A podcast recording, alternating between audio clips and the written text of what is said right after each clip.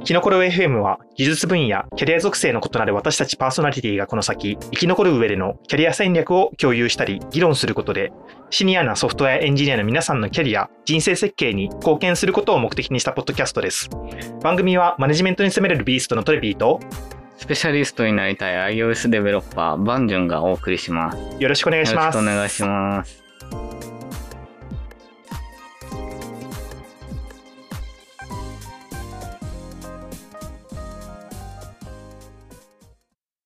前回予告しました通り、今回もゲストにお越しいただいております。ゲストの太田さん、よろしくお願いします。はい、よろしくお願いします。太田です。どうもどうもです。簡単に30秒程度で自己紹介の方お願いしてもいいですか？はい、えっ、と、太田です。えー、ツイッターだと太田421みたいな感じの、えー ID でやってます。で、えっ、と、所属は、えっ、と、多分、これが収録中はヘルスなテックベンチャーに行ったんですけれども、えーこれが公開されてる頃には所属が変わっているはずですうん。言っていいかどうかちょっと今の状態だとわかんないんで、まあ、詳しくはツイッターを見れば言ってる可能性があって言ってなかったら、ちょっとまだ公にできないやつです。はい。あとはそうですね、まあ私は主に多分、ここの文脈で言うと Ruby 系の、えー、とサーバーエンジニアとして来ているはずです。うんっていう感じですね。まあ、後で話もありますけど、いろいろと言語分野も変わってきてるんですよね。転職するためうんその話も深掘りしていけれたらいいなと思います。スペシャリストの中でも同じ分野じゃないところに攻めていくスペシャリストです。まあ、ヘルスなテックなベンチャーのやつで言うと記事書いてましたね。そうですね。うん。ですです。そちら見たら、まあ、社名まで分かっちゃう社名言わないんですかうんまあ、言 ってもいい。まあ、いいでも普通に出してるんで、うんまあ、ちょっと配慮なのかな、なのか。うん。まあ、太田、421さん、まあ、太田さんというふうにご指導していきたいと思います。はい。うん。パンジュンさんとは、アートオブが初めて。そうですね。そうですねそれまで特にうん会ったことはない。ないですね。で確か、お太田さんは、バンジュンさんがファシリテートしてた際で出てたんですよね。ああ、そうですね。多分そういう風に組んだ気がします。うんうん。あじゃあ、あまり記憶には残ってない。んあまあ、なんだろう。誰がファシリテートしてたかとか、そんうなに、ん。まああ本当に？結構内容の方はいっぱいいっぱいあってあ本当に？ただ、うんそうですね。私の会はどっちかっていうとアプリ寄りみたいな感じがあって、うん。そうですまあエンジニアの、まあ、アプリ寄りみたうんだったと思う。で、えっ、と、私の方としては、まあ、新宿 RB のね、よく来てくれてたうん過去形になってます。新宿悪い最近ないんで。うん。いやな、い次やりますよ、5月末。やりますうんおあ、6月か。6月末にやります。あの、エクストリームフィッシュボールやるんで、ぜひ来てください。見えないですあのー、モブプロみたいなのを集まったメンバーでやる。はいはいはいうんえーエクストリームフィッシュボールって。いう名前がついてるらしいですよ。へーモブプロとは違うんです。そう。うん。あのーまあ、みんなお酒とか飲みながらなんですけども、前に、えーコードを書く人と、うん。あのディレクションをする人がペアで出てくるんですね。で、最初コード書いてる人は、で次はき観客側になって、うん逆にディレクションしてる人はコード書く人になるかな、うん逆だったかもしれないですけど、うん。っていうので、まあ、みんなでどんどん回していって、一つのお題のプログラムを組んでいく。ど。うん。5分1クールとかなんで、本当にスピード勝負うん。っていうような遊びがうんあるんですけども。えっ、と、それで、えー太田さんは、この前の Ruby 会議で登壇、あオープン API とかはい。Ruby 会議でちょっと登壇をさせていただきました。強い人。強い人が。まあ、いわゆるそのスペシャリスト側の強い人の例です。どんな発表してたんですか？まあ、えっと、私がちょうど、あの、前にやっていた OpenAPI3 っていう、うんえーことについて話してました。ん OpenAPI3 が何かっていうと、要は、REST API に対して、うんまあ、その、要は、REST API がどういったインターフェースを持っているかっていうのを定義するような、こう、なんだ、仕様みたいな感じですね。ん。うん。で、YAML ファイルで定義するすることって定義していて、まあ、定義が割としっかりしてるんで、まあ、プログラムからすごい読みやすくて処理がしやすいような感じになってました。はいはい。うんで、それをまあ Ruby でうまくこう、まあ定義されたファイルを読み込んで、まあ、実際に API に対してこうバリデーションをかけたりとか、その本当にリクエ定義通りのリリクエストとレスポンスになってるかっていうバリデーションするためのジェムみたいなものを、まあ、ちょうど作っていたので、うんまあそえーそのそのこう流れで、まあ、Ruby 会議で OpenAPI3 うん。のこうエコシステムとか、うんそその実際のあのその実装みたいなところについて話させてもらったっていう感じで。OpenAPI3 は Ruby だけのものじゃないですね。そうですね。ん言語に特に依存してないので、普通に Go とか、まあ、Node とかで動いてるやつとかもバンバン。うんであのスワ側だったやつそうですね。前2.0の時がスワッカーっていう風に呼ばれていて、まあ、なんか、スワッカーっていうのはなんか、ある会社が持っているやつなんですけども、それをこう寄贈されて、オープン API 3っていう形に次のバージョンとして出てきた。うーん、なるほど。じゃあ、フォア側だったものの次のバージョンが3なんですね。ですね OpenAPI じゃあ OpenAPI と OpenAPI2 はないんですね。オープン API2 はスワッカーとあイコールなんですあ、ニアイコール。うんあ、もうイコールなんですね。うんそこでバトンタッチしてそうそう3になった。あ、そうだったんですね。完全に同じものですね、2.0と3。結構マイクロサービスっていう文脈と近いんですかね。そうですね。まあ、マイクロサービス、まあ、ちょうど私が前、これを公開された時は前いた会社。うん前いた会社では、えっと、マイクロサービスをやっていて、うんまあ、そうすると API の数がやっぱりこう、普通にね、3桁、4桁いくんですよね。うん、あ多いですね。3桁、4桁。4桁4桁ぐらいはある4桁の軽く数えたけどエンド4桁あったはずなんで。あマジそうそうそう。まあありそうな気もするけど。でそれだけあると、まあ、うんさすがにこう面倒見きれないので、うんで、いちいち全部読んでも、読むのも大変ですし、あとは、あの、えっ、と、iOS、Android クライアントのバックエンドサーバーとしてのマイクロサービスっていう形だったので、うん。当然 iOS、Android の人にこう、Ruby のコード読んで、なんか、レスポンス把握しろっていうのはちょっと無理があるんで、うん。うん。なので、こういった OpenAPI3 みたいな、どちらでも読めるような、かつ、うん。その、えっとインターフェースだけをちゃんと記述されたうん。ドキュメントっていうのを介して、まあ我々はこういった、えーインターフェースを提供しているので、まあ、そちらは、それを、それをこう想定した状態で開発を進めてくださいね、うん。みたいなことをするために、まあ、OpenAPI3 を使っていたっていう。なんか BFF というか、バックエンドフォーフロントエンドの構成にしたようなことを聞いてるんですけれども、はいはい。その段階で、なおクライアント側にさらしてるのが4桁とか、えーそうですね。ば BFF はちょっと動いてはいるんですけれども、うん。すべ、てが BFF に載っているわけではなくて、うん。やっぱり BFF を返さずに直接アクセスしているみたいなものもあります。うん。えっ、と、また、えっ、と、えーうちは今 BFF を、あ、まあ、うち、まだうちだ。これを収録時はうちなんですけれども、公開時はうちではないんですよね。ややこしい。ややこしい。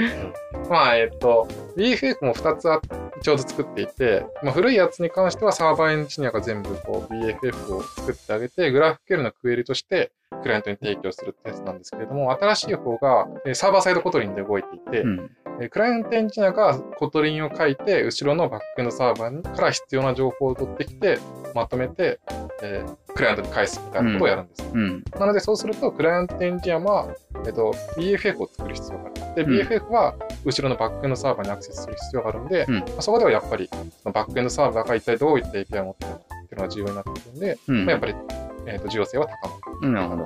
BFF の人がバックエンドの API を理解するために OpenAPI の、まあ、ドキュメントがあると良い。ですじゃあ、オープン API 使うのは、あの、なんだろう、外向きっていうのか、内向きっていうのを、うん API ってマイ、マイクロサービスの API って言っても、あの、バックエンド側でつながるところもあるじゃないですか。うんうんうんではなくて、あくまでクライアントの人たちとつながるところで使ってたっていうイメージ。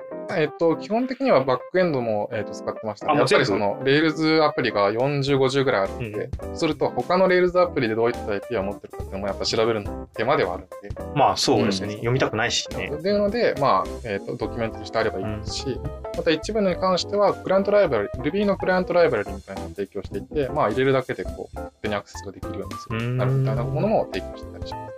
でそのクライアントライブラリは OpenAPI3 から、まあ、ジェネレートできるんで、うん。作って Ruby ライブラリをささっと定義を書けば、簡単にアクセスできるようになるなとあこ、ろまで。提供してる。まあ、必須ですよね。その4桁の API の、まあ、ドキュメントがあったとして、それクライアントコード作れなかったら、うん実際にはめちゃくちゃな工数かかりますよね。ただどっちかっていうと、その、まあ、こう4桁の API があると、ドキュメント更新しし忘れとか絶対出るんで、うん。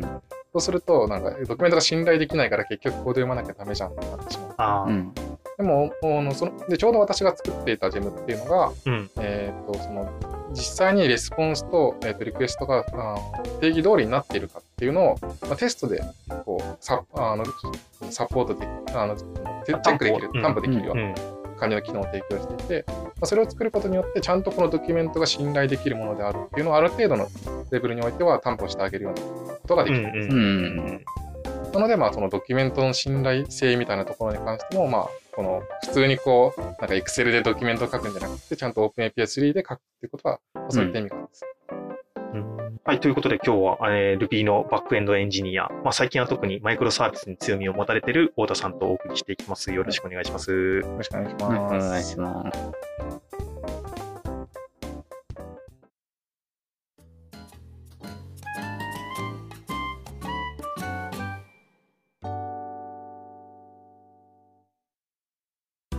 まず、まあ、太田さんのバックグラウンドの話からしていけたらいいかなと思ってますと。はい、うんそもそも、えー太田さんは今、社会人何年目ぐらいですか、社会人何年目だ ?2013 卒だったので、同期じゃん。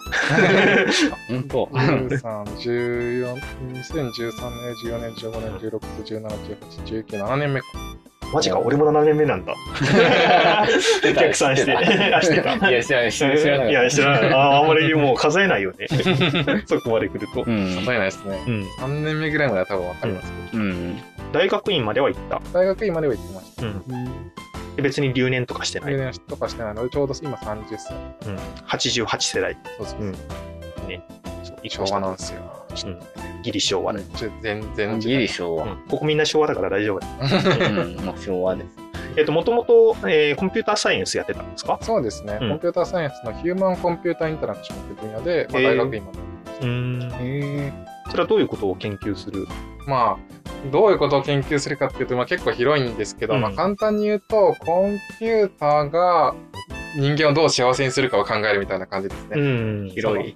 コンピューターがそのと人間との関わりみたいなものをどういうふうに関わっていけばいいのかっていうのを考えていくような分野で、うん。まあ、代表的なものだとすると、この分野としては、まあ、GUI 自体がそもそも、このヒューマンコンピューターイン,、えーインタラクヒューマンコン、まあ、HCI 分野なんですけれども、うん言 CI うんですけれども、まあ、GUI っていうのが、まあ、HC 分野の、まあ、一個のでかいうん。成果としては上がってますね。うん。とか、あとマウスみたいな感じです。まあ、そうかそうか。物理的なところと、あと画面上ので CLI から GUI になった変遷の話だとか、みたいなのが、まあ、えーと HCI 分野の主な成果になってまあ、デジタルサイネージとかね、まあ、人間とコンピューターの接点となる部分に関する全てを取り扱うっていうことを研究してたんですね。うん VR とかも全うん然わかわかります。うん。逆になんか普通にこう社会学みたいなものもあってて、うん。例えばインドのあるコミュニティの人たちがどういうふうにスマートフォンを使ってるかの調査研究みたいなのが出てきたりとかもする。それはどうつながっていくんですか？でそれがそのその社会においてどのようにこのインターネットとかコンピューターのみたいなのがこう使われているかっていうのをまあ研究する。あ研その研究とか調査する報告みたいなのがまあ出てくるって感あ、国内だけじゃなくて海外もっていう中の一つでインドが出てくる。じですね。うんどっちかっていうとまあそれは、えー、とアメリカの方のかなりでかいカンファレンスあ、そうかそう研究発表とかしてるわけですね。実際にシステムを作るのもそうですし、うんシステムがどういうふうに使われてるのかみたいなのも、まあ、研究対象には入ってくる。インプリもするし、まあ、インプリっていうか、まあ、実際に作るところもやるし、それがどう浸透していくかっていうのを見ていけるね。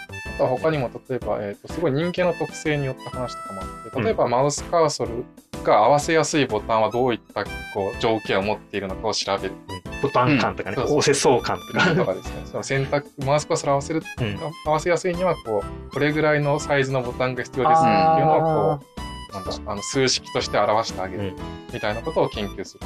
ピクセル数とか、ウェブデザインとかにつながりそうだよね。ウェブのコンテキスト画面の端っこにくっついてる方が実は合わせやすいみたいな。とか画面上にカーソルが複数個あってそれを切り替えられる方が早いんじゃないかな、うんそういうそういった研究が。えー面白いな。でまたそ、なんで、えーその人間学、うん。うんサイエンス分野に行こうと思ったんですか？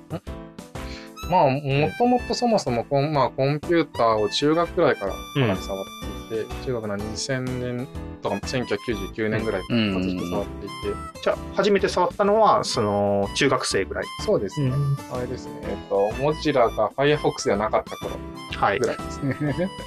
からまあ触っていたって感じです。まあなのでコンピューターを使ってまあ生きていこうみたいなのももものはもう大学に入った時点でまあ決まってました。うんじゃあ、あの、大学選ぶときにも、その軸で選んでた。そうですうんコンピューター使ってっていうのは、エンジニアっていうのは、まだ限定はしてなかった。まあエンジン、ほぼエンジニアです。プログラマーみたいな。そうですまあその時からはまだエンジニアみたいな具体的なこう、イメージができてなかったんで、うん多分ふわっとですけど、そうですね。で、まあ入ってみて、まあその時の研究室の中、まあ研究室に、えっ、と、情報系の学部だったので、うんちょっとうちの学校だと3年生でえ研究室に配属されるんですけども、はいまあ、その中ですごい一番面白そうだったのが、HCI 分野をやってる先生だったので、まあそこに入っていったで、そこで4年間やって、です。うん、就職していくわけですけれども。4うん。研究室が4年そうです。まあ、でえっと三四。3年、4年で2年間で、でそのまま大学院で行って同じ研究室だったんで、間。なるほど。はい。あ、そうか、3年4年で行って、うん、その後、で、通算4年。です。ねあの大学から、なんだろう、学部から院に進むときって就職っていう選択肢もあったと思うんですけども、うん。うんまたなぜ院まあそこまで就職みたいなものは特に考えてなかったですね、学校の時、一応軽く就職活動みたいなものはしたんですけれども、まあ、そんなに本気ではなかったっていう感じです。でもなんか感覚わかる気がする。なんとなくあの理系だと大学院まで行くよねっていう雰囲気ありましたよね。うん、まあ雰囲気はありますね雰囲気あり。ました。今どうなるのかわかんないですけど。う。うんんまあでも3年4年とかの大学部の時に軽く就職活動をしておくと大学院の時にちょっと就職活動が経験があるから分かりやすいみたいなのがあったんでちょっとああ、うんインターンシップとか行ってみたりするよね。わかる。実際今から考えるとわかんないよね。学生時代ってなんか就職活動をどうしていいかって。なのでまあその軽くやってみて、うん。ちょっと期間を置いてもう一回チャレンジができるっていうのはね。まあ割とよかった。知らないよりは知ってるぐらいだよね。その新卒で入る会社なんですけども、はい。どういう軸で選びました？そうですね。まあもともとそのところはもう完全にエンジニアとして、うん。えーは働い生きていこうみたいなことは決めていたので、はい。まあ、エンジニアとしてやりやすくかつ、まあ、こう大企業みたいな感じのうん。SIR みたいなこととかではなくて、もう少しその現場に近いというか、実際に行動をかける方がうんまあいいかなというふうに思ったので、まあ、べ基本的にはネットベンチャー系を主に。そこの区別はついてたんですね。なんか、最初、就職する前って、あのー大きいところなのか、ちっちゃいところなのかって、まあ、会社の大きい、ちっちゃいぐらいは分かるにしても、実際にコード書くか書かないかって、イメージつきづらくなかったですか？まあ、そうですね。ど、そんなにではなかった。基本的にた確か受けたのがほぼサービスを提供している会社なので、はい SaaS とかうん。B2、B2C とかでサービスを提供している会社だったんで、まあ、かつそれを、まあ、自社で作っているところっていうのを、まあ、受けていったんで、はいはいはよ、何を、入った時にどういう風になるかわからない会社みたいなのは結構あって。い。うん。じゃあ、中がある程度分かる会社を受けてた。すごい、業界分析ができてますね。ね、さすが2回目の就職活1動。回目だとちょっとよくわからなかったんで、うんって感じでした。えーそれで新卒で入った会社がどちらになるんでしたえーと、株式会社ドリコムっていう、うんえーとうんソーシャルゲームを作ってる会社。はいはいはいはい。ね、我々、演座でお世話になってますけどね。まあ、演座で。演座で。まあ、コンテンツは分かんないですけど、うん。い一社目からドリコムってね、すごい筋がいいなって思うんですよね。や、ほんと。何上から言ってんだっていう話ですけど。でもこう、ドリコムに入った時、今は Ruby の人なんですけれども、ドリコムにいた時は Ruby は一切書いてなくて、えーそうそう。何書いてたんですか？あの普通に C++ を書いていて、iOS、Android の,、はいあのゲーム側を作ってた。で Ruby は新卒研修で1回とか、あとなんか軽くちょっと書いてたりとか、社内スクリプトで Ruby を書いたりうん。なんで、ちゃんと外にプロダクトとして出る Ruby はほとんど書いてない。うん。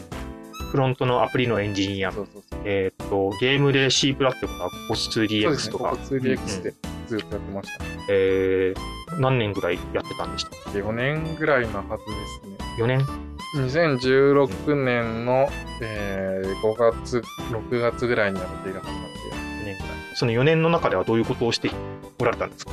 まあ、ほとんど C++ のゲームしか書いて、ないですでも、プロダクトが変わったりとかしたんじゃないですか？えー最初に一瞬他の1ヶ月だけ、うん。えー別のプロダクトにいたんですけど、うん。その後はもう残りの期間はずっと1本のゲームをやってました。はいはいその4年間ずっと同じプロダクトだと結構飽きないですか？まあ、そこまで飽きはしなかったですね。うん。まあ、その、作ってる、えーコンテンツが結構まあ好きだったりとかしたので、はい大事です。そうそうゲーム作りだと。まあ、割と面白くうん。やりやすくもらいました。特に最後の後半とかは結構、その、チーム、ガリガリコードを書くというよりかは、まあ、みんなのがうまくこう回ってもらえるようになるみたいなねうんミドルとかそういうちょっと、うん別の領域にうん。足こう切り替えたりとかし,、うんてたので、まあ、そこまでおこうつまらないみたいなことはなかったです。なんか今でこそ、えっ、と、太田さんは Ruby の人のイメージが強いんですけども、当時は Ruby 書いてなかったわけですよね。そうですね。コミュニティとか勉強会とか当時は行ってました？Ruby の勉強会とかはうんほとんど出てなかったですね。C の勉強会とかも全然出てないはずですね。まあ、ちょくちょく出ておりましたけど。でその当時の関心事ってどこなんだろうなっていうのが、今の太田さんから想像がつかなかったので聞いてみたかったですね。はいはい。あでも、なんだっけ、勉強会、まあ、勉強会みたいなのは、情報科学系の勉強会みたいなのには、なんか毎年あったやつがあったんで、うん。そういったのに顔を出してたりとかはしました。そうですね、年に1回なんか、そうそう、情報科学若手の会っていう、若手の会うん。へ情報科学系のなんか若い人たちが集まる会みたいなのがあったんで。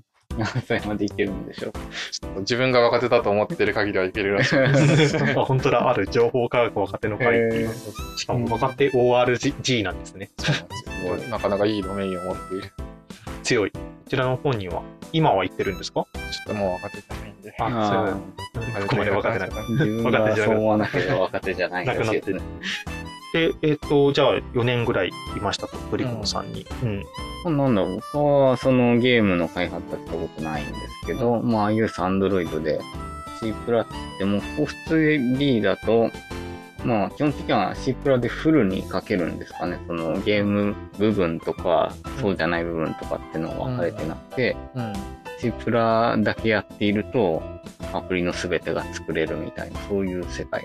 そうですね。まあ以外の部分は、ほほとんどやんなくても大丈夫だったら。基本的には、えー、とゲームを作るにおいては C++ で全て完結がします。うん。ではボタンとかも全部 C++ の世界でうんコ。コスティティが提供しているので、まうん。あ、それを触るだけでいけるようになります。うんただ、えっと、プラットフォーム特有の機能を使うときにだけやっぱり、えっと、あまあ、iOS であればオブ、当時は Objective-C が、そうですね。まあ Android であれば Java 層を触る必要が出てうん。例えば Twitter とかに、あの、当時は、えっと、Twitter のフレームワークがは iOS に入っていたので、入ってましたね。そうそうそうそうそう。そいつを呼び出したいときは、まあ、うん Objective-C を書く必要がある。はいはみたいなのがあったりします。い。なるほど。ただ、ボタンとか音を鳴らすとかにおいては、基本的には、えっと、ココス 2DX の世界で、うん。まあ、型がつくようになってうん。じゃあ本当に、まあ、ほぼほぼフル C プラエンジニアっていうそうですね感じなん。ですね。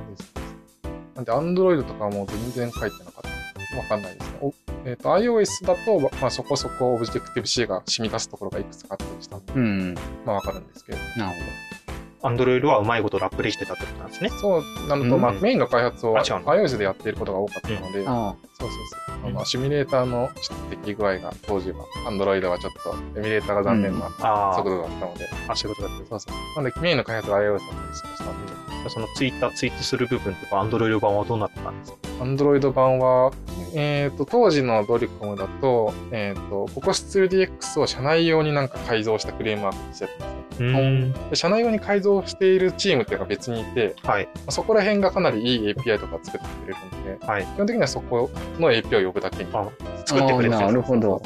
C プラ層だけを見ていれば、そうそう。全部できるみたいになってる。ですですです。やっぱね、イメージ的に C プラってね、うん結構下の方のレイヤーなイメージがありますけど、うんそうそうそこから作ることもあるんですね。うん。まあ、そんなドリコムさんですけど、なんか、いい会社だと思うんですけど、またなんで、あのー転職活動をしようと思ったんですか？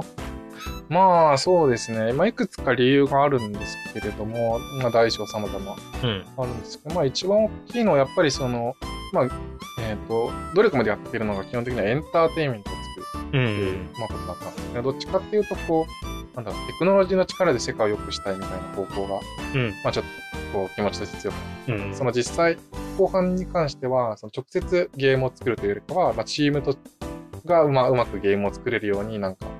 サポートしてあげるとか、まあ、CI の成果、そういった、その、技術面でみんなをサポートするみたいなことが多かったので、まあ、徐々にそのテクノロジーで、まあ、人をサポートしてあげるみたいなのが、まあ、面白そうだなっていうふうに思ってきたんです。うんうんうんで、実際、こう、研究でも、その、コンピューターの力で、こう、まあ、人々を幸せにするみたいなことをやるような分野だったので、やってましたね。そう。そうそう。なので、まあ、テクノロジーの力で、まあ、何かしらこう、価値を提供するような、うん。こそのテクノロジー自体が価値になるようなことがしたいなってっていて、まあ、ちょっとエンタエンタメとはなんか、向いてる方向がずれてきたので、はいまあ、転職を考えたっていう感じです。うん。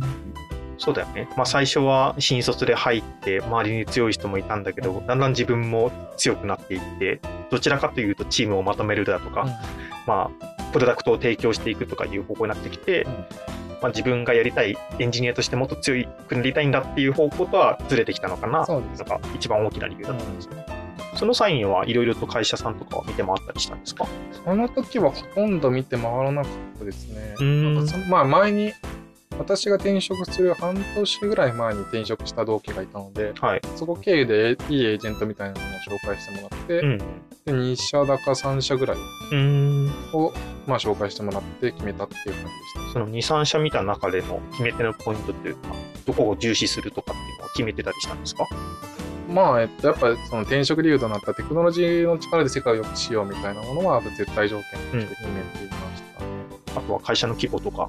そうですね。会社の規模はそこまで見てなかったですね。うん。そうです。まあ、やっぱ一番でかかったのは、まあ、ヘルスケアの分野っていうのが強くて、まあ自分、ヘルス、あんまりこう健康的ではない生活なのをしているので、はい。はいで、かつその、まあ、テクノロジーの力でこれがなんか改善したらいいなって思っていて、で、実際ヘルスケアってそんなに、まあ当時は、あの、まだもてはやされていなかった。はいはい。だったので今だとかなりこう、アップルとかすごいヘルスケア欲しいみたいな感じですけれども、ちょうど私が転職する頃はまだまだそこまで、うんまあちょっと機能としてあるよぐらいのレベルで、まあみんなのヘルスケアの研究がそこまで関心が高くなかったみたいなのなんで、そういった時にこうテクノロジーで、まあ、ヘルスケアをすごいよくできるんだったら、まあ世界にとっても良くなるし、その中にこう自分も含まれてるんで、まあ自分も嬉しいうん。みたいな感じなんで、まあ決めたっていう感じ。ビジョナリーですよね。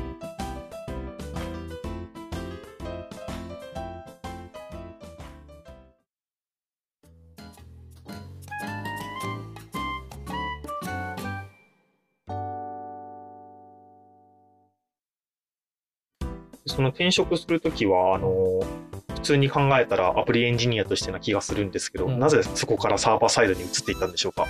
そうですね、まあ、なんだろう、もう少しこう、うーん、サーバーサイドをやってみたかったっていうのが一番でかいですかね。転職するときにサーバーサイドとして応募したのか、転職した後にサーバーサイドになったのか、どっちですか？転職するときにもうサーバーサイドとしていこうみたいな感じで。あそうだったんですねそうですね。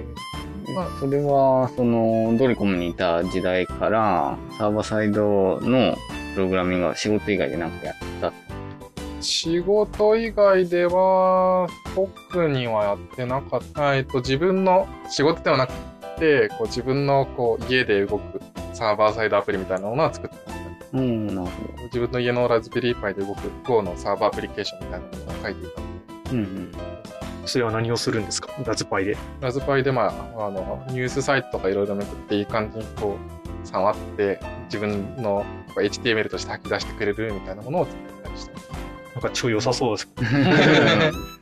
ニュースピックスとかなんか、グノシーみたいな感じでうんリコメンドしてくれそうな。そうそうそう。ちょうどグノシーがまだ出始めた頃みたいな感じだったんで、まあちょっと、いや、もうちょっと自分好みにこう、チューニングされたやつが欲しいっていう感じで作ってた。まあ、個人プロジェクトみたいなので、サーバーサイトやってて、ですね。仕事でもやるかみたいな。そうそう。なるほど。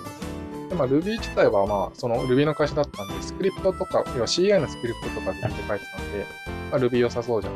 で、Ruby でサーバーサイトないかなっていう。当時は Go がまだ全然、Go1.4 とか1.5の時代だったんで、プロダクションでの Go 投入がほとんどなかったので、うんまあ、Go での仕事はまあ見つからないって感じです。そうか。その転職活動してる時の会社が使ってたサーバーサイドの言語ってことでうん Ruby なんですね。です。なんかそれを聞いて思ったのは、ドリコムさんで Ruby エンジニアって一番あったんじゃねってそれはどっちかというと、そのエンターテインメントではない。のところで軸がダメだった。そうですね。自分の方向性とはずれているので。で、当時ドリコムにあった他のサブプロジェクトとかも、まあそこまで自分のやりたい方向性とは似てなかったので、やっぱ方向性が一番大事かなってあ思ったので、あ。で、その後にフィンクさんを選ばれて入った。です。名前出ましたけど。まあ、調べてもわかる。調べれば分かりますからね。Ruby 会議の資料とかに書いてるので。書いてはあ書いてある。ピンク、なんかすごい言ってるけど大丈夫？大丈夫ですよ。僕が言ってきた話は。でもね、なんか、まあ、ロビーの廊下とかに、はいなんかテープ置いてあって、うんあのね、身長ごとの歩幅表示みたいなのがあって、うん。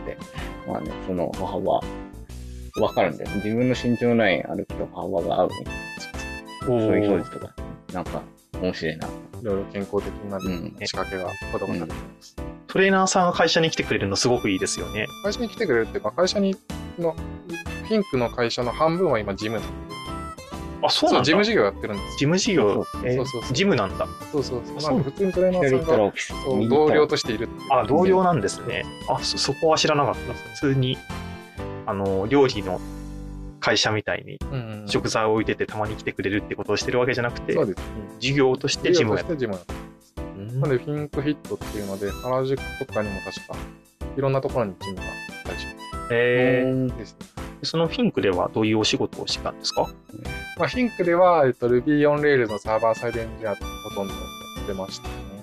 うん、基本的にはほぼずっと Rails を書いていたという感じです。こういう当時ってまだフィンクのアプリ出てなかったですよね。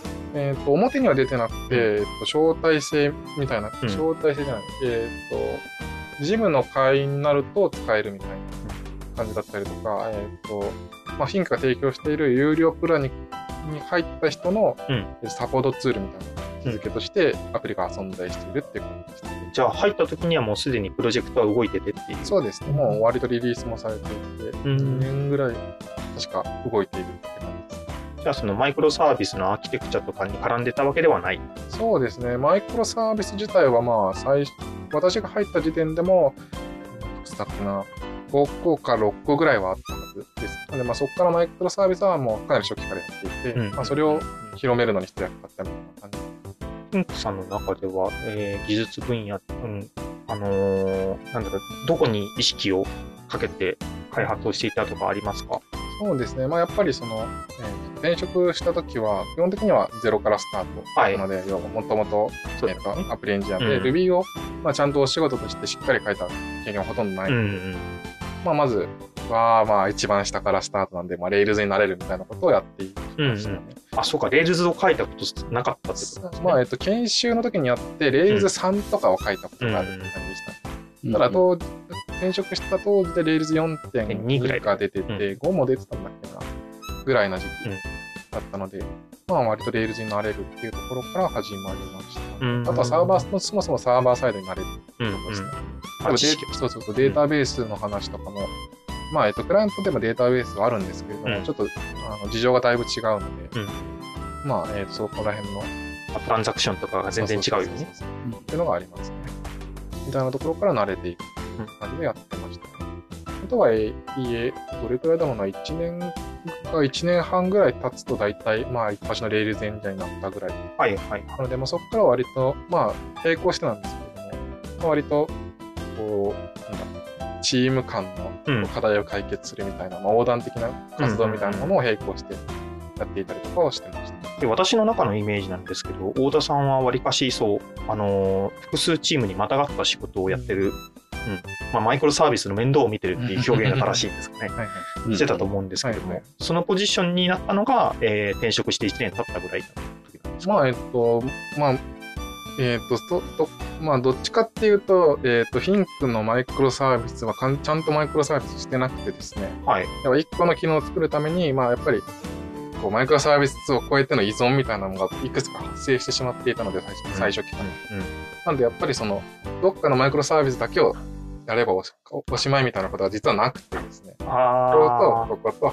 こを触らないとそもそも機能が作れないみたいなあ。はいことが、はいはい。まあ、たまに、割と初期の頃はうんちょくちょく起きていたので、なので必然的に、こう、マイクロサービス横断的な動きをせざるを得ないうん。みたいな感じで、まあ、動いていったんですね。で、まあ、太田さんに限らずみんなやってたっていうことなんですね。ね。もう入って1年ぐらいでエンジニアの数も増えてたんじゃないですか？そうですね。ちょうど私が入った時期ぐらいがかなり急拡大をしていた時期ですかね。うん、私が入る直前から1年ぐらいで2倍ぐらいに増えてるはうーずですん。ね。ねその中でチームのメンバーも増えていって、まあ、マイクロサービスも増えていくと思マうんですけど。イクロサービスのどん。どん。大変なことってあったんじゃないですか？まあそもそもマイまあえっとヒンクだとこう昔からあるなんかマイクロサービスになる前のすごいやばいモノリシックみたいなのがあって、うんうん。まあ、そこからこう徐々にこうマイクロサービスを切っていくんですけども、まあ、当然このやばいやつの中に、やばいやつの中には当然長く生きてるんで当然いろんな重要なビジネスロジックみたいなのが大量に溜まってるんで、うん。それをいかにいかにその他のマイクロサービスに移していくかみたいな話がもうっていうのがやっぱ一番大変でしたこう移すだ移すっていうこと自体には特に何の価値もない。さユーザーから見たときには新しい価値を提供できないので、あ、リファクタリングのジレンマみたいなね。なかなか難しい。うん、ありますよね。そうそうなので、まあ、じゃあ、移す工数がないから、こっちには新しい機能を作ってでも古いやつとうまく連動しようかみたいな話になってくると、はい。まあ、こう、マイクロサービスを超えて実質1機能を提供するみたいな、すごいややこしい話になったりはするわけです。あのーモノリシックなものをマイクロサービスに切り出すってことは、まあ、太田さんが旗を振ってたかどうかはさておきとして、まあ、やろうとしたときに、こういうことには気をつけようって思って、うまくワークしたこともあれば、そうじゃないこともあると思うんですね。はいはい。なんかそれらについてお聞かせ願うことはできますか？そうですね、まあ、うまくいったことに関しては、まあ、私が、えっと、いる最中にゼロから作ったマイクロサービスがはい。何個だろうな、3つか4つぐらいなんですね。はい。そのうちの1個っていうのが、えっと、主にその、なんだろうまあ、健康系のアプリなんですけれども、まあ日々のこう食事とか、まあ、体重とか歩数みたいなのを、うんまあ、保存するマイクロサービスがありまして、それっていうのをまあ新しく作ったっていうのが割とうまくいったかなっていう感じです。はい。それはもう、その、どういった情報が欲しいかっていうのは、まあ、もともとそのやばいモノリシックにある程度動いていて、さらに機能拡張する上で、新しく、えっ、と、もっとこう早く開発したいから、うん。新しいマイクロサービスを切り出して、そっちに移していきましょう、みたいな流れで、えーまあ、作られたものそう、作られたものです。それに関しては、まあ、もう、新しい、これをもう、どんどん回していこうみたいな、もう、えーこの機能をどんどん育っていこうみたいなコンセンサスが、まあ、エンジニアもそうですし、まあ、ビジネスのとか、その電車的にも、まあ、ある程度、コンセンサスが揃っていたので、はい。切り出した後も比較的すごい早いプラあの PDC をすごいいっぱい回して、まあどんどん機能拡張していくみたいなことが、まあ、すごいうまくいったうん例で挙げられます。開発としてもビジネスサイドとしても、まあ、うまく回った例がそれだったんです。ね。あの、最初、そう、マイクロサービス進めていく上で、なんか気をつけなきゃいけないなって思ってたこととかありました？手探りがもう多かったですか？そうですね。ただ、えっと、マイクロサービスをやる上では、えっと、オライリーの、えっと、マイクロサービスアーキテクチャってういう、ん。まあ蜂の巣みたいな、蜂の巣の。そうそうそうそう、みたいな、えっと、本がありまして、はい。まあ、それの読書会っていうのを、えっと、同僚のキューソナさんっていう人が開催していて、うん。割とそのアンチパターンみたいなものはすごい、かなり、えっと、しっかりと書かれている本なんで、うん。結構その、まあ、サーバーサイドエンジニアとかも含めてエンジニア全体としてマイクロサービスは、まあ、こうやるとやばいから、これいうのは避けようかみたいなのが、まあ、うん。ある程度こう、えっ、と、共通理解として固まった上で進めたので、うんうん。割とその明らかにやばい方向に進むみたいなことはそんなになかった。まあ、極端にやばい方向に進むことはなかったそうですね。実際会社としても、えっ、と、多分、まあ、三な2回かさ 2, 代目か3代目ぐらいのマイクロサービスなので、なんか一番最初にマイクロサービスやったやつとかは、まあ、全然うまくいかなくて、うんマイクロサービスのアンチパターンと言われる、いわゆる、あの、分断されたものですみたいな状態のやつがいまして、うん。そこからもう、えっ、と、次の段階として、まあ、なんとかうまくマイクロサービスに切り出したんだけれども、まあ、そこまでうまく、うん。こうチームとして回せないみたいなうんうん。段階があって、で、まあ、今言ったそのマイクロサービスの本を読んだ後の、うん。まあ、第3段階としての、えーマイこうマイクロサービス切り出しとして出たやつとかは、まあ、大体そんなにこう壊滅的にまずいみたいなものは全然なかったっていう感じ。まあ、なんで気をつけようとして思ったのは、まず開発者陣の目線を揃えようということなんですね。読書会をして。っていうのと、まあ、我々の知らないこうアンチパターンみたいなものを、まあ、しっかりとやっていくあの理解した上でしっかり切っていこうって感じです。マイクロサービスとか、馴染みありますか？馴染みないんですよ、うん私は。本当、モノリストしか、うん覚えてないですね。うん、まあ、アプリエンジニアだと、そうですね、うんサーバーサイドって言っても、バクッとん API があればなんとかなるっていううん。イメージがあるんです。まあ、API の API って感じですよね。マイクロサービス。そううんうん。まあ、あれ一番いいのは、あの、コードベースをある程度ちっちゃい単位で回すことができるから、うん変に調整がいらないんです。うん開発する影響範囲はすごい狭せある程度狭、コントロール下に置けるので、うん。まあ、割と早い PDC を回しても、こうまあ、あんまり触ってないところっていうのは一切影響が与えないみたいな状態が作れるんです。うん。例えばこう課金系とフロントを同居させると、こう課金系をめったに変更しないから壊れてほしくないじゃないですか。うんでもフロントはめちゃくちゃ早く回したいじゃないうん。ですか。で、フロントの変更で課金系がぶっ壊れたりとかすると死んじゃうわけですよ。うん。っていうのをまあ、えっ、と、コード的に完全にこう、とか物理的にもしっかり分けてしまうことによって、まあ絶対に影響がないうんっていう状態、保証ができるんで、まあ、うんフロントすごい勢いで PDC を回せる。うんでまあ課金系はゆっくり PDC を回せる。みたいなことができるんです。なるほどね。さっき言ってたのは、 Rails が何十個か立ってると。そうですな。んか一個一個のマイクロサービスに対して Rails が立ってるみたいな認識でです。いいんですね。レールズアップが40、50ぐらいある。でうん。なんか、なんだろう、また別の視点で言うと、うんその、 Rails アプリが個別に立ってることで、その、まあ、新しく入ってきた人とかが、うん Rails アプリ1個単位でこう、まあ、新しく作るなり、そいつを改修するなりっていうのは、うん。やりやすくて、まあ、あるいは Rails アプリ1個増やすとかっていうのが普通にできるのがいいことかなと思って、逆にそのモノリスだったら、なんだろうな、めっちゃ気使うじゃないですか。まあまあまあまあこの変更していいか。で、しかもそのレーザーアプリをじゃあ1個作りますよっていう経験もする機会がタイムになるじゃないですか。思っていて、それなんかアプリとかでも一緒で、アプリ、iOS アプリとかってあんまりこう分割できないんですね。うんそれはお客さんに見える単位。だから分割したらお客さんもその分割に対応した使い方をしなきゃいけないんで、あの、まあ、設計上の、なんていうかな、モチベだけで切るわけにはいかないんですけど、そうするとこうね、なんだろう、アプリをスクラッチで作るっていう経験をする頻度っていうのが下がる確かに。ような気がしていて、そういうのなんか羨ましいなと思いますけどね。確かにアプリはユーザー体験に直結するんで分割とか難しいです。そうなんですよね。Facebook とかのメッセンジャーよく分割したな。うんうんうん。まあ、ピンクとかも、えっと、アプリとしては多分3つか4つぐらいに分けれるレベルの機能がの載ってるんですけれども、でユーザー体験としてはやっぱり1個の方がまあいいよねってのは分かるんで、うん。まあ難しいですよね。メッセンジャーはもうあれだけでメールのオルタナティブな感じになってますからね。うんあれはすごいと思います。ビジネス上でめっちゃ使ってますね。うんえーなんかまたくっつけるとかくっつけないとかって話ですよね。あそうなの？いや、よく知らないですけど、えーまあ、よく障害起きますよね。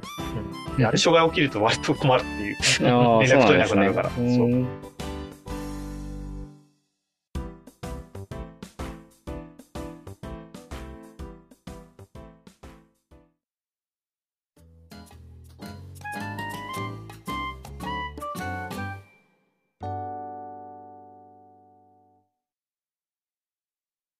なんですねうんマイクロサービスだったら無限に話せます。うん。ねこれも Rails でデベロッパーミートアップで30分ぐらい話したねマイクロですけどサービスの話とか。でもあれ5時間分ぐらい話すネタを出した上での30分なんで、うん。やばい。い無限に話せます。うん。や、せっかくだから聞いてみたいのが、なんかマイクロサービスのアンチパターン。まあ、今からマイクロサービス始めようとしてる時の、まあ、そもそも導入するきっかけとか、勘どころとか、あの、ここはしくじったからやめた方がいいよみたいなのあれば。そうですね。まあ、マイクロサービスは割と、えっ、と、結構、なんだろう、後々になって響いてくるんで、はい。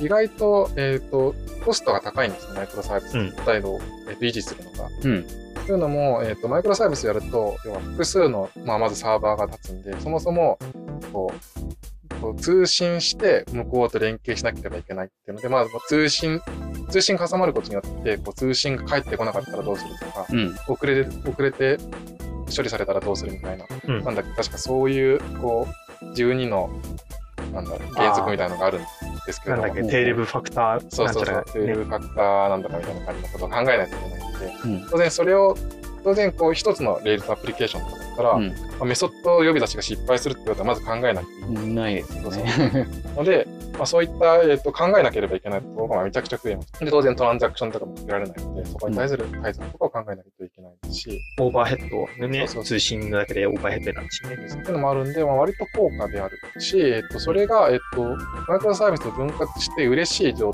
ぐらいの状態になるまでっていうのは割と時間がかかるので、すごいチームの規模が大きくなって、まあそれぞれがこう独立してます、あの動くようにななったりとかすることによって初めてこう価値が出てくるので、すごい小さいチームでマイクロサービスを例えば3人のチームで5個のマイクロサービスを運営してます。うん。みたいな状態は、まあ、すごいめちゃくちゃこうコストの方が高くつく。うん。ので、まあ、その、どのタイミングでマイクロサービスにするかっていうのはすごい気をつけないといけないなっていうのがあります。一方で、あの、モノリスで進めたものをいざマイクロサービスにしようとしても、それもなかなか難しい話だと思うんですよね。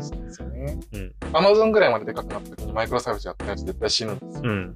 でも、じゃあ3人のスタートアップでマイクロサービスやったら死ぬんですよ。う。うんん。じゃあいつその最終的で最終的には絶対マイクロサービスなんですけどもじゃあいつモノリシックからマイクロサービスにどのくらいの段階でや移行する移行するのもじゃあどれくらいの規模で移行するのかっていうのはまあ答えがない問題うんではあるのでまあ本当にケースバイケースな感じがするのでまあめっちゃ判断にすごい迷うな。まあ、アンチパターンは、あのーエンジニアの数よりもマイクロサービスの数の方が多くなったら、それはあかんわなっていう気がしますけどね。やっぱそうなんですかじゃないと、な、なんだろう、メリットを享受できなくないって思うんですよね。そもそも、その、大人数の人で一つのモノリスなのを開発してると、すごい調整とか影響範囲が読めないから、やりづらいよねっていうのが生まれてくるんですよね。うん。だから、まあ、2枚のピザ理論じゃないですけど、多くても8人ぐらいで、一つのリポジトリは見た方がいいと思ってて、うん。かといって一人でこう、こう、こう、しょうがない。そう、うん。マスタープッシュとかして、なんか、どんどん、わかんないけど、見えないところでクソコードがプッシュされるみたいなうん。リスクがあるわけです。クソコードっていう表現はあえて使いましたけど、まあ、ノンレビューのコードっていうことですね。ただ、えっと、難しいのが、やってる時はすごい楽なんですよ。それはもう、だってレビューされずに自分の書いたコードそうそうそうそう100%通るし、うんし。かも規模も超小さい。あうんマイクロサービスにすれば本当にこう、自分が見渡せる範囲ぐらいのえレーズアプリケーションになるので、うん。本当にこう、まあなんだろう、全能感みたいな感じで、めちゃくちゃ作ってる時は超楽しい。それが、要は他のところと連携した時とかを、そのメンテを長期間していくとか、長期間運用していくと、まあだんだんこう、後から辛いのがやって。そこそこパッドになってきたときに、あるマイクロサービスとあるマイクロサービスの設計思想が違うとかが生まれるし、つなげようとしたら、あれ、うまく繋がらないじゃないっていうのがあるし、とか、なんかどっか一箇所が落ちると、それに依存する他のマイクロサービスがどんどん落ちていく。うんみたいなのがあるし、このデデータはどこから来たのかわかんないけど、なんか入っているみたいな。マイクロサービスに問い合わせて帰ってきたデータの元データがそのマイクロサービスじゃないとこから来てるパターンとか、もそうですし、あとまあセキュリティ的な問題とかもあって、要は、例えば50個あると、あの、どっかに1個に、こう、やばい、こう、例えばジェムの脆弱性とかが入ってると、まあ、アップデートしないと困るわけじゃないですか、うんそいつを。うん50個あるとメンテしきれないんで、なんか、自分の脆弱性が半年以上放置されていました、みたいなのがあったりとかするとやばいわけですよ。うん。ありそう。そうそうっていうのも、まあ、割とコストがかかる。でも、例えばモノリシックとかだったら、とりあえずやばい状態っていうのは、みみんなが見てくれるんで、なんだかコントロール下に送れない。やばい、これジェムは脆弱性があるけれども、まあ、自分たちのところではそこの数を踏んでないから無視しよう。みたいな意思決定ができるんですけども、50個あると見切れないので、やばいやつがいるかもしれないっていうアンコントローラブルなうん。な状態になるっていうのはめちゃくちゃやばくて。うん。で誰もボールを持ってないリそうポジトリでそれが起きてたりすると、なんかただやばいっていう状況になるし。なんかそのために一つは、マイクロサービスの数よりエンジニアが多いことみたいにして、どのリポジトリも誰かが常に見ているという風にしたいっていう、そういうことですか？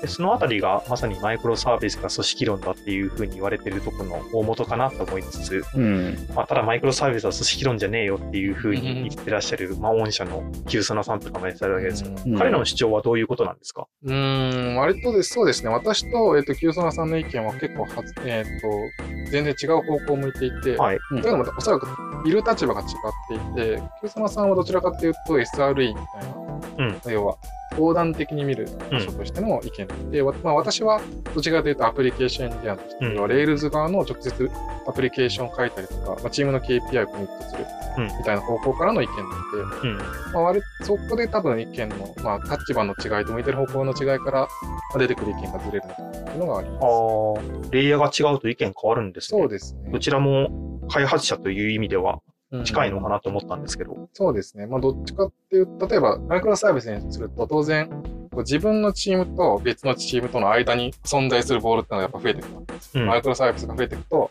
当然マイクロサービス間の問題ってのがボンボン出てくる。でモノリシックだったら起きなくてもいいとか、モノリシックだったら無視できるような問題であっても、マイクロサービスだとやっぱり問題が、こう、無視できなくなる。例えばその通信が失敗するとか、まさにうんその例で、モノリシックだったら通信が失敗する。通信とかないんで、うん失敗しないじゃないですか。でもマイクロサービスだとそこに関して考えていかなければいけない。でも、まあ、こうアプリケーション側の、えっとチームとしての KPI をこつあの考えていきたい方としては、できる限りそういったものがない。要は、それを解決したからといって KPI が伸びるわけではなくて、この正しい水準に戻るだけ。はい。それによって、ユーザーにとっていい価値を提供できるわけではないので、うんそういった問題は可能な限り少ない方がいい。うんでそういった問題に、えっ、と、こう、なんだろう、やっているよりも、えっ、と、KPI ユーザーにとって価値のあるコードを作った方が、まあいいうんって話になる。うで、かつ、えっ、と、ピンクの前だと、まあ、チームに、えーエンジニアが一人、一人で複数このマイクロサービスを持つので、うんチームの、チームにサーバーサイドエンジニアが一人しかいないんですよ。はい。すると、その、まあ、マイクロサービス間のその技術横断的な課題を解決している間、そのチームの KPI を伸ばすための活動ができる人が0人になるっていう問題が起きるわけ。うんそうすると、こう、自分たちのチームとした KPI を伸ばしていくっていうのが、まあ、目標として置かれているんですけれども、当然、その、他のことに、いや、この他のことをやってる間、やるとうん。自分たちの KPI は伸びないっうんていう、この、でも、他のことが放置して、放置していると、それはそれで、こう、バグとかに、やばい状態になって、そして困るっていう、その、直したいんだけれども、直すと逆にこの自分たちの目標が達成できなくなるっていう、すごい、かなりのすごいジレンマっていうのが起きてしまう。リソースをどっちにするかってことなんですね。っていう意味で、まあ、できる限りそういまあ、マイクロサービスとしての問題はかなり大きく捉えるんで当然それが、えっと、まあ、技術横断的なうん場所だとすると、当然そのチームとしての KPI とか多分違う KPI になるので、ああ、はい、はい、はい、はい。ですると、まあ、当然、そのち注目するべき場所っていうのが違うので、ああ、言わんとすることが分かってきました。なので、まあ、そのうん印象っていうのが多分全然違う方向を向いていくっていうのはそういうことなのかな。置いてる KPI が違うから、当然関心するところも、関心を持つところも変わってくるよねっていう話。SRE っていうのは、そのチーム横断の課題を何とかするっていう。ことで使ってたわけですねアプリケーションはどちらかというと事業にコミットする側なので、で新機能を作ってユーザーに新しい価値を提供ししていくっていうのが、まあ、最も重要なこと。うんと。して捉えられている。そうではない活動っていうのに関してはすごい動きにくい。うん。でもそういったそういったところの問題がめちゃくちゃ増えると、めちゃくちゃ動きにくいところにめちゃくちゃでかい問題があるっていう状態になってしまうので、まあすごい、うこうあまり良くない印象。デザインパターンってあるんですかねアプリケーションエンジニアとインフラエンジニアがなんとなくギクシャクしてしまうところのロジックに似てる気がしますけど。うんそうですね。まあ人数がいれば全て解決するんですよ。例えば今のだったらチームに、こう、例えば3人ちいれば、そのうちの2人を、こう、チームのやつに渡しといて、1人を、じゃあそのチーム、その他のチームとの間にある問題解決にうん貼りましょうみたいなこともできるので、うん。まあいいんですけれども、うんでチームに1人とかだとすると、動他、それをやってる間はチームが動かなくなってしまうっていうジレンマがある。うん。うん。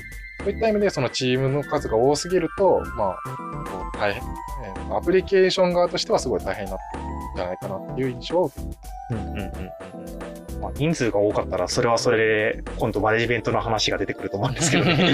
まあ そでそこの入りがあるから、エンジニアリングマネージャーっていうのが今、伸びてきてるんだと思思ってますけど、人数が少ないは少ないで、それは。御社で、まあ今の御社で見えてる問題としては、そもそも人数がそんなにいないっていう。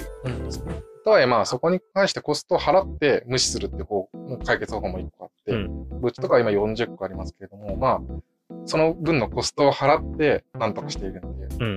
そのコストが払えるんだったら、まあ、最終的に例えば、今から、えっと、人数が10倍になった時に、うん。マイクロサービスに切り出すっていうのも当然コストはかかるので、うん。だったら最初からマイクロサービス、最初から最終形に近い方が、まあ、全体を見たときは、えっと、楽ではあるっていうのは確かにその通り。うんではあるので、まあ、本当にそのコストを払う覚悟があるんだったら、まあ、最初からマイクロサービスするっていうのも一個の回答かなという感じはします。うん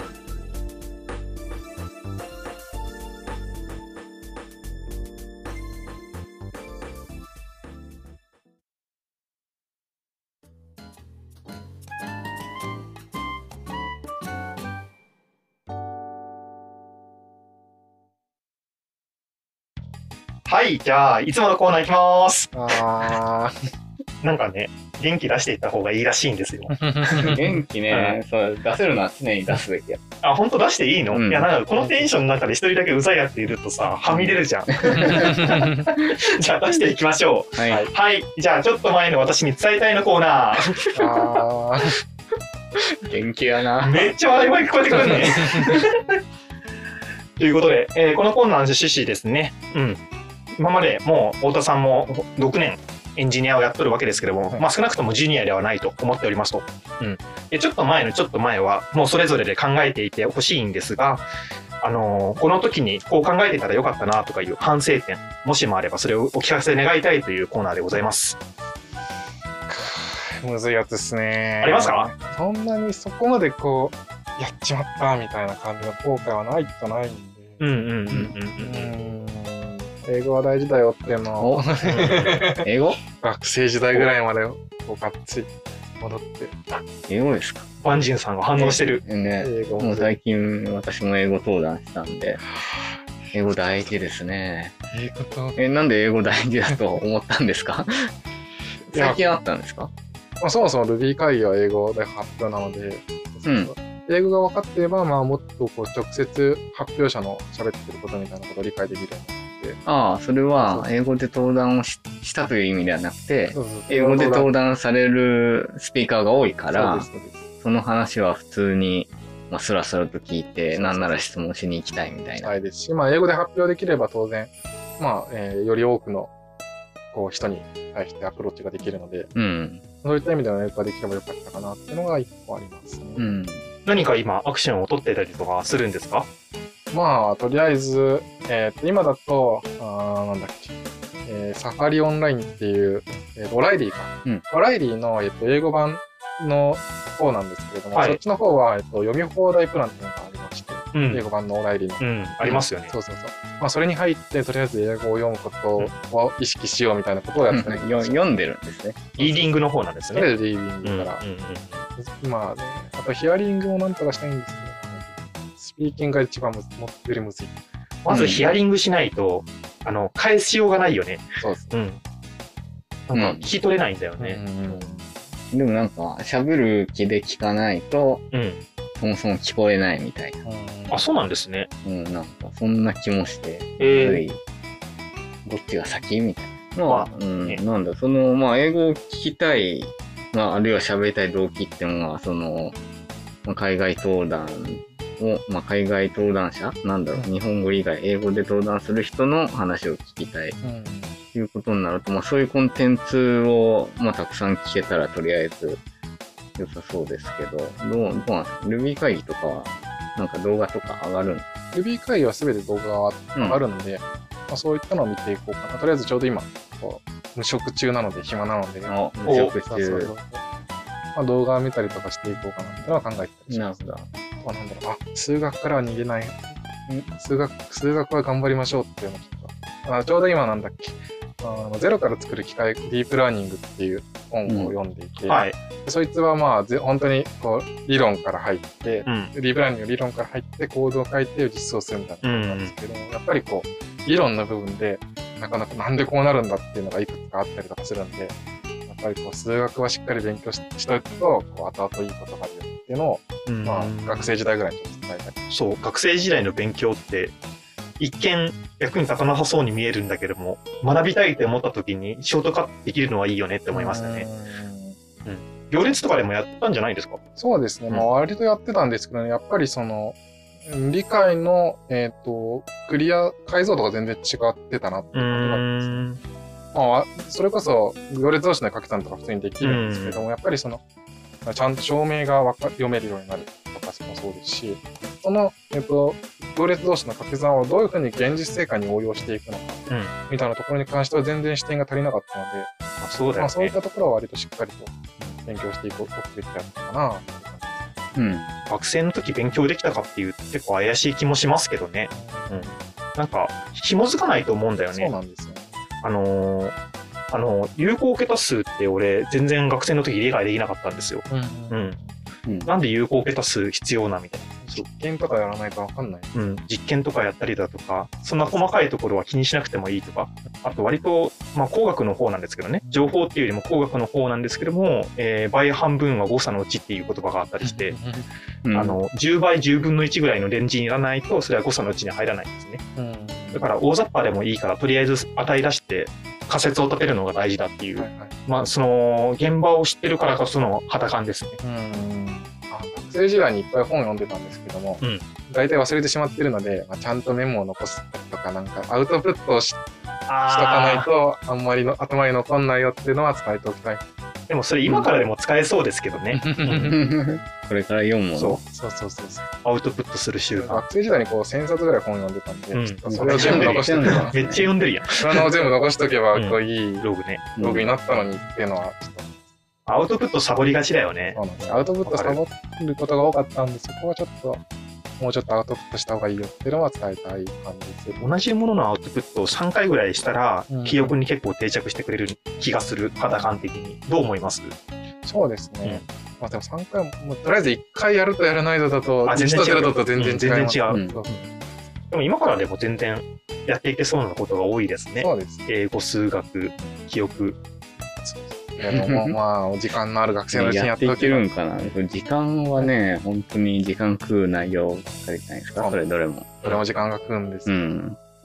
まあ、あの時間がある今のうちに。時間があるようなうちに。全部やろうとするととてもじゃないと時間足りないんですよ。時間があってもね、やらないもんなんですよ。なんかね、追い込まれてた方がね、やるってこともあったりするから、うんそこの、ハックしながらやっていきたいですね。うん、まあ、そうですね。英語もなんか登壇することになるとめっちゃ追い込まれてなんか何でもやるとみたいにな ったりするかもしれないですね。なんか仕組みで解決したいよね。それを世の中はライフハックって呼んでるんだろうけどね。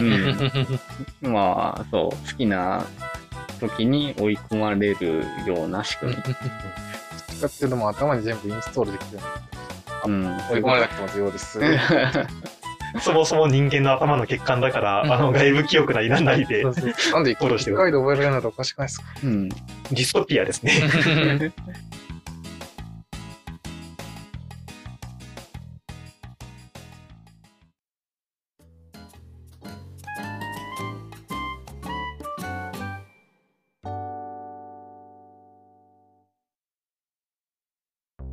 はい。じゃあ次のコーナーは、お手紙のコーナーですね。ふつおたってやつです。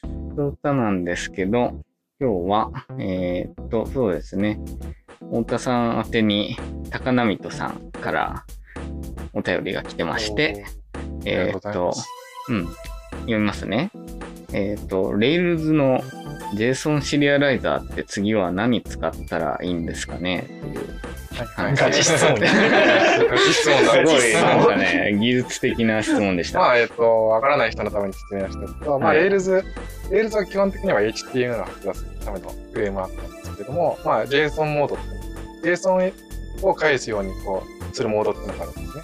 でそれを書くときには、と J、Ruby 上のオブジェクトと、がどういうふうに JSON のにマッピングされるかっていうのを書かないといけないんですね、基本的に。そうじゃないと、なんか全部のデータが出てしまって、うん必要ないデータとかも全部こうシリアライズされて出ていってしまうので、うそうではなくて必要なものだけをこう、あの、分担してあげるみたいなものをまあ書く必要がある。うんで、レーズで標準でもいくつかあったりするんですけども、あんまり使いづらいので、まあ、割とみんなその JSON にシリアライズするためのジムみたいな、あのうんライブラリみたいなものを入れてることが多いんです。で、ちょうど今、えーかなり界隈ですごい使われているのが、アクティブモデルシリアライザーっていうやつで、みんなそいつを使って JSON にシリアライズしてることが多いんですけれども、まあ、えっと、1年か2年ぐらいこう更新が止まっていて、で、公式のリードミーにも、あの、これはもうメンテされないんで、っていう風に書いてあるんですよ。お？そうそうそう。うん。なので、みんなじゃあ、次どうしようかっていうのが、あみんな考えていて、特にこう、これだっていう決定的なやつがないので、まあ、こういう質問が、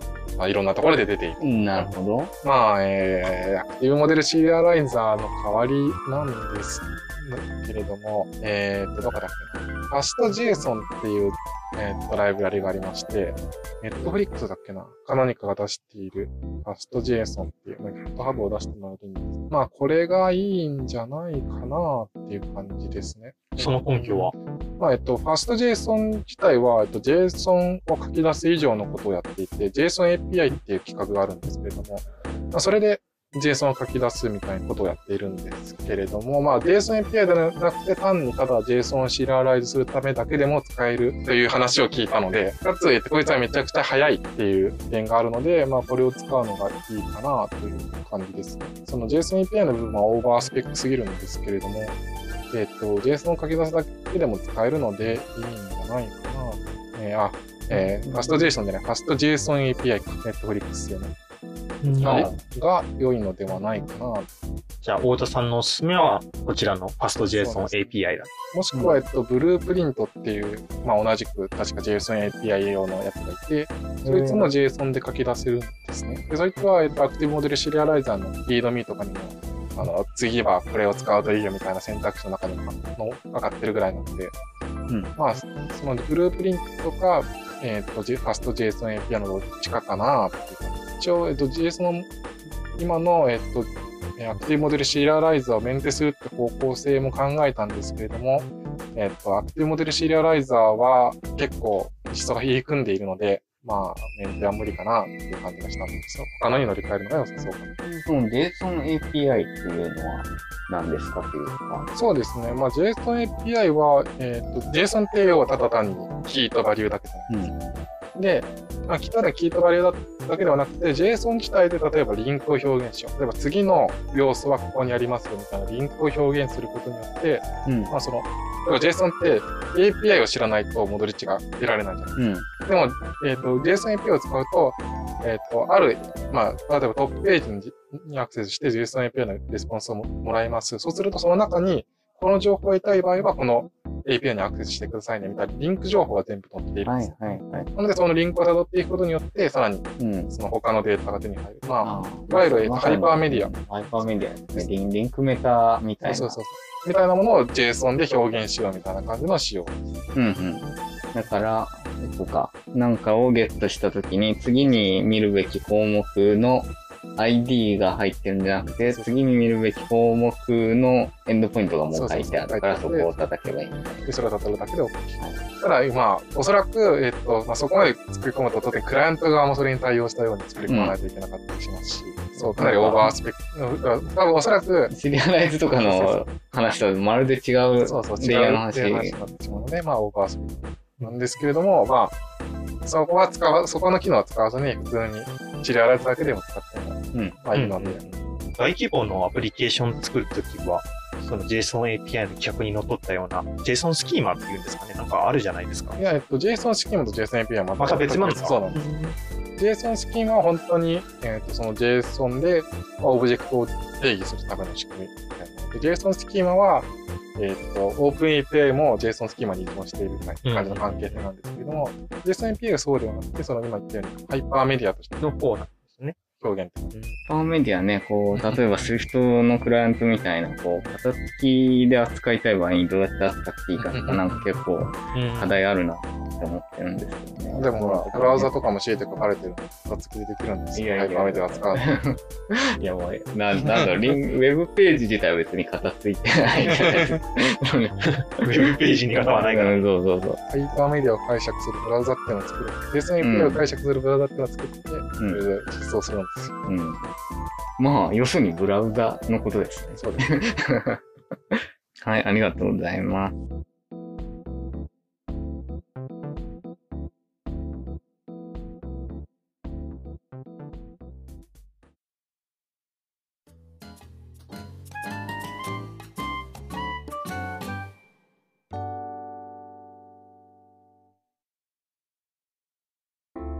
今回、あの、太田さんに来てもらってるんですけども、はい。最近、あの、退職エントリーを書かれていて、まあ、この度転職されるということで、もうちょっと言える範囲でいいんですけれども、もうあの、次に行くところとか、はい。その、まあ、その時期とかっていうのはなんか決まってたりするんでしょうか？そうですね。えっ、と、まあ、実際どこまで言えるかわかんないんですけれども、えっ、と、転職先としては AI 系のベンチャー企業に、うんまあ、行く。で、まあ、時期としては7月1日からなので、おそらくこれが公開時にはすでに新しい転職先で働いているおっていう AI 系ってことは Rails じゃないんじゃないですか？そうなんですよ。おそらく Python ガリガリっていう感じですしああ、なるほど。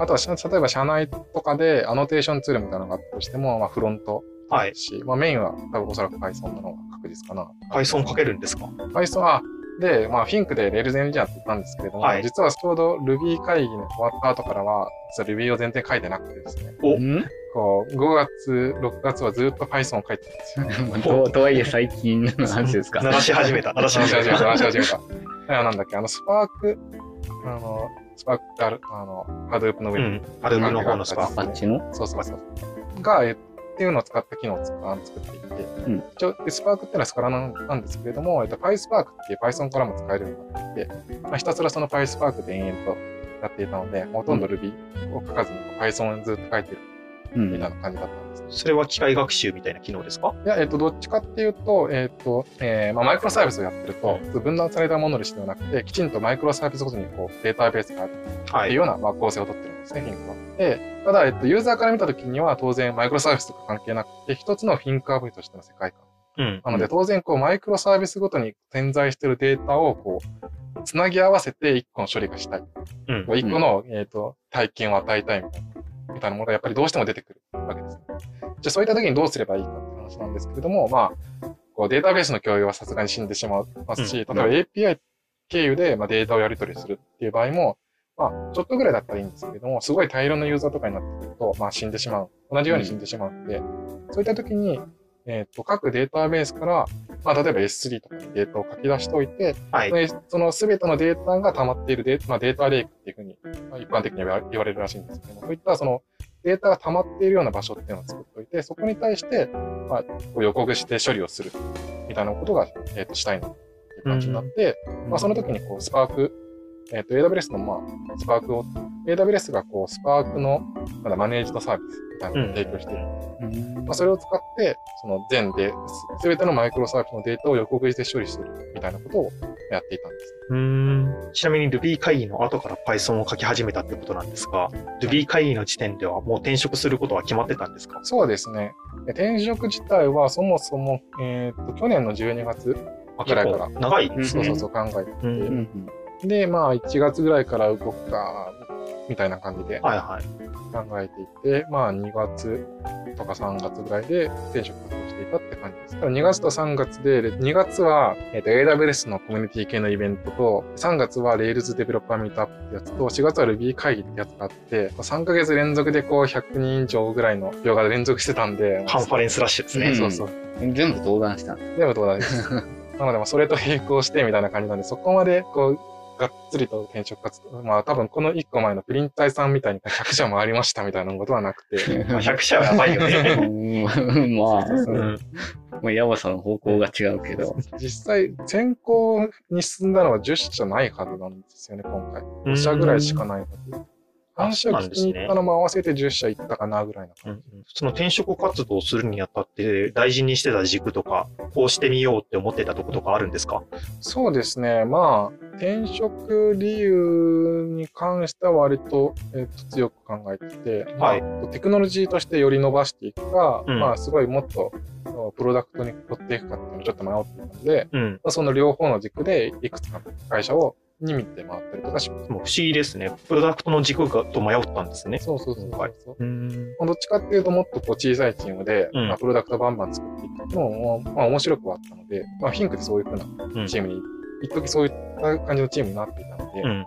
まあ、そういったことをもうちょっと会社としてやっていくところに行こうかっていうのもちょっととかはしてました。っていうのも、あの、ドリコムさんでは結構プロダクトとしてやってたことがあったと思うんですけど、はいはいはいその時は技術の軸で転職したのに、うん次の転職ではプロダクトも軸に入りそうになってたんですよね。そうですまあ心変わりとかあったんですかフィンクレの2年間で。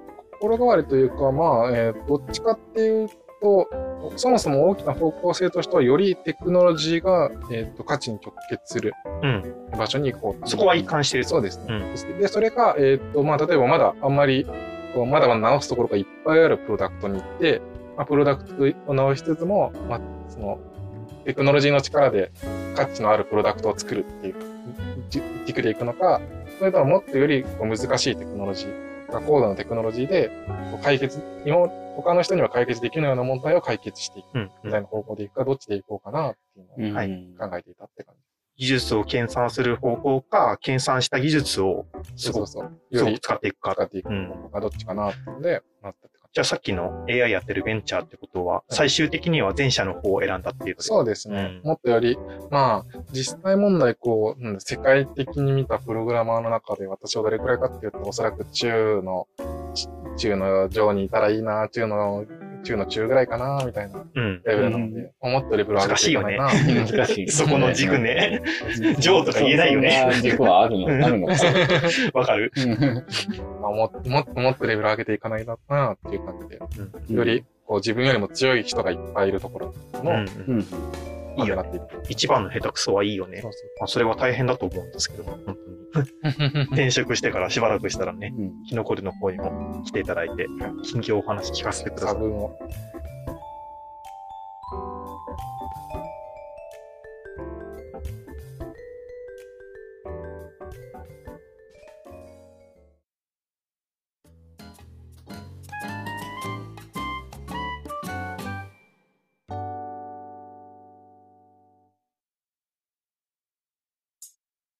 そろそろお別れの時間が近づいてきました。生き残る FM では番組へのお便りをお待ちしております。お便りはキノコル FM 公式ツイッターアカウントへのリプライか、ハッシュタグ、シャープキノコルをつけてツイートしてください。お待ちしております。お待ちしてます。はい。まあ今日うん。一日ありがとうございました。ありがとうございました。どうでした？撮ってみて。いやー、意外と話すことがないかなと思ったんですけど、まあ、うん割とあるんで。めっちゃ話してましたね。すごい、こちらとしては、あの、太田さんのこと深掘りできて。うん。まあまあ、やっぱ技術ネタ多いっすね。うんそうですね。でまあでも、このちょ、このちょうど直前に、うんインタイさんの収録を私、横で聞いていたんですけど、うんインタイさんはめちゃくちゃ喋る喋るなんで、それと比べると全然喋ってないけど大丈夫かな。まあ自己紹介終わってないですからね、彼。自己紹介がね、もうでもそれに引きずられてこう、いっぱい喋ろうっていう気持ちがもしね、あったなら、もうそれはいいことですね。まあ今から新しい環境ということでですね、これ出たことには、あの、頑張ってらっしゃると思うんですけども、意気込みみたいなのはありますか？まあ、とりあえず使用期間でクビにならないように頑張ります。めっちゃね、太田さんがお腹さすりながら言ってるのが新しいなと思うんですけどね。もう常に新チャレンジでうん行くということで。まあ私からしたらどんどん太田さんが遠いところに行くって感じもしますけど、うん。まあ、それではそろそろ締めたいと思います。また次回の配信をご期待ください。番組は、えー、マネジメントに攻める Rubyist のトレビーと、スペシャリストになりたい iOS デベロッパーのバンジュンと、ゲストの、太田です。ありがとうございました。ありがとうございました。ありがとうございました。